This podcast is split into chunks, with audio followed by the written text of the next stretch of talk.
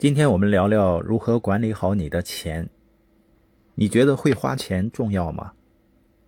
很多人上了小学、中学、大学，然后研究生、博士、博士后，什么都学了，但我会发现呢，他并没有学会如何管理金钱。因为有些人他不管赚多少钱，都会把钱花光。因为有很多东西我们迫不及待的想要拥有，比如好车。即使没有钱的时候，也想买个更好的车，买大房子，让自己看起来更体面一些，或者住得更舒服一些。你说赚钱不就是为了更好的生活消费吗？如果你这样思考的话，你会发现，不管你赚了多少钱，你都会有压力，因为你总是会把它们都花掉。钱呢是一种资源，也是我们的资本，我们要把它用在正确的地方。所谓财商呢，就是花钱能分清主次。我的孩子小小贝每个月能从他妈妈那儿领几十块钱的他可以支配的钱，他每个月领到这个钱呢，要分成三份，一份呢放在投资罐里，另外一份呢用于给别人购买礼物，第三份是他的花费。其实我们想给他养成一个习惯啊，就是不管他钱有多少，都要把它分成三份。如果他每次得到钱都去花费了，他会养成什么习惯呢？那就意味着以后不管他有几百、几千或者几万，他都会把它花掉。分成三份呢，就是每个人都要有让钱为自己赚钱的意识。另外呢，要学会给予，然后剩下来的钱才是自己可以随意支配花费的钱。我们发现呢，当他每个月能领到这些钱的时候，他开始对花钱变得很敏感了。我们经常带他出去玩，每次玩的时候呢，我和他妈妈都会给他各买一份礼物，他自己来选。在我们买的礼物之外，如果他还有喜欢的东西想买的话，那我们就要求他自己花钱。这个时候呢，他一般在选礼物的时候就会很谨慎，一般呢只选择两份儿。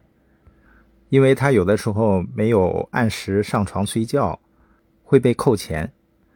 他已经透支到明年了，但投资账户和奉献账户是不能动的。他有点着急，也想早日还清债务。今天他想个主意啊，因为我们家有钟点工嘛，他想周六日他给我们也做一小时、两小时的钟点工，来挣钱还他的债。关于管理金钱呢，有一个词叫延迟满足。我也曾经买了不错的车，但那是我能够买到 N 辆这种车的时候，我可能才会买一辆。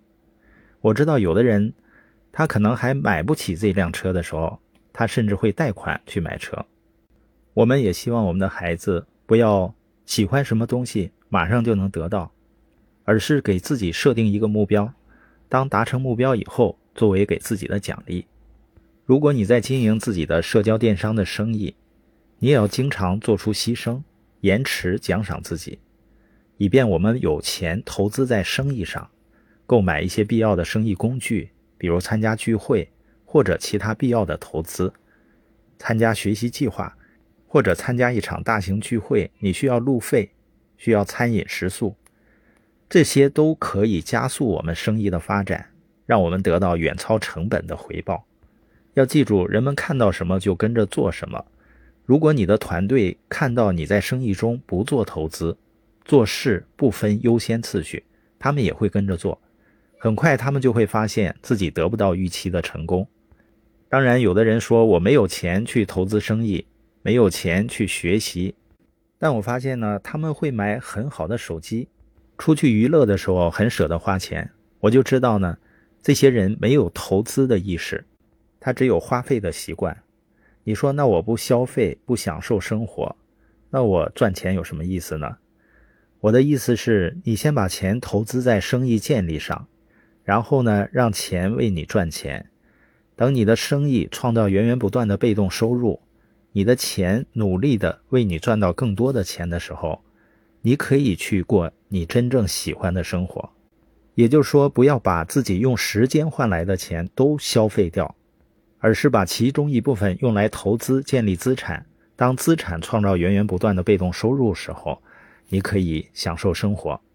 另外，如果你做的是一个关于组建团队的生意，那你绝对不要向生意伙伴、领导人或旁市场的伙伴借钱，或者借钱给他们。几乎每次经销商之间相互借钱，最后都会出现非常严重的问题。我也遇到有的领导人认为，我把钱借给人们，也算是感情投资吧。但是这么多年的生意经历，我非常清楚一点：你借不借钱给他，跟他能不能把生意做起来，完全是两回事儿。有的时候，恰恰可能是因为他借了你的钱，他就不愿意见你了。所以在这里，请一定要听取我的建议，在生意里呢，不要相互借钱。另外呢，当你赚到钱以后，优先偿还信用卡欠款。如果你欠朋友的钱，你也优先还掉。另外，在生意里花钱呢，也要量入为出，要根据自己的经济情况，不要试图通过花很多钱打动潜在的生意对象。你只需要用你领导人的成功案例。证明这个生意能带来财务回报就可以了。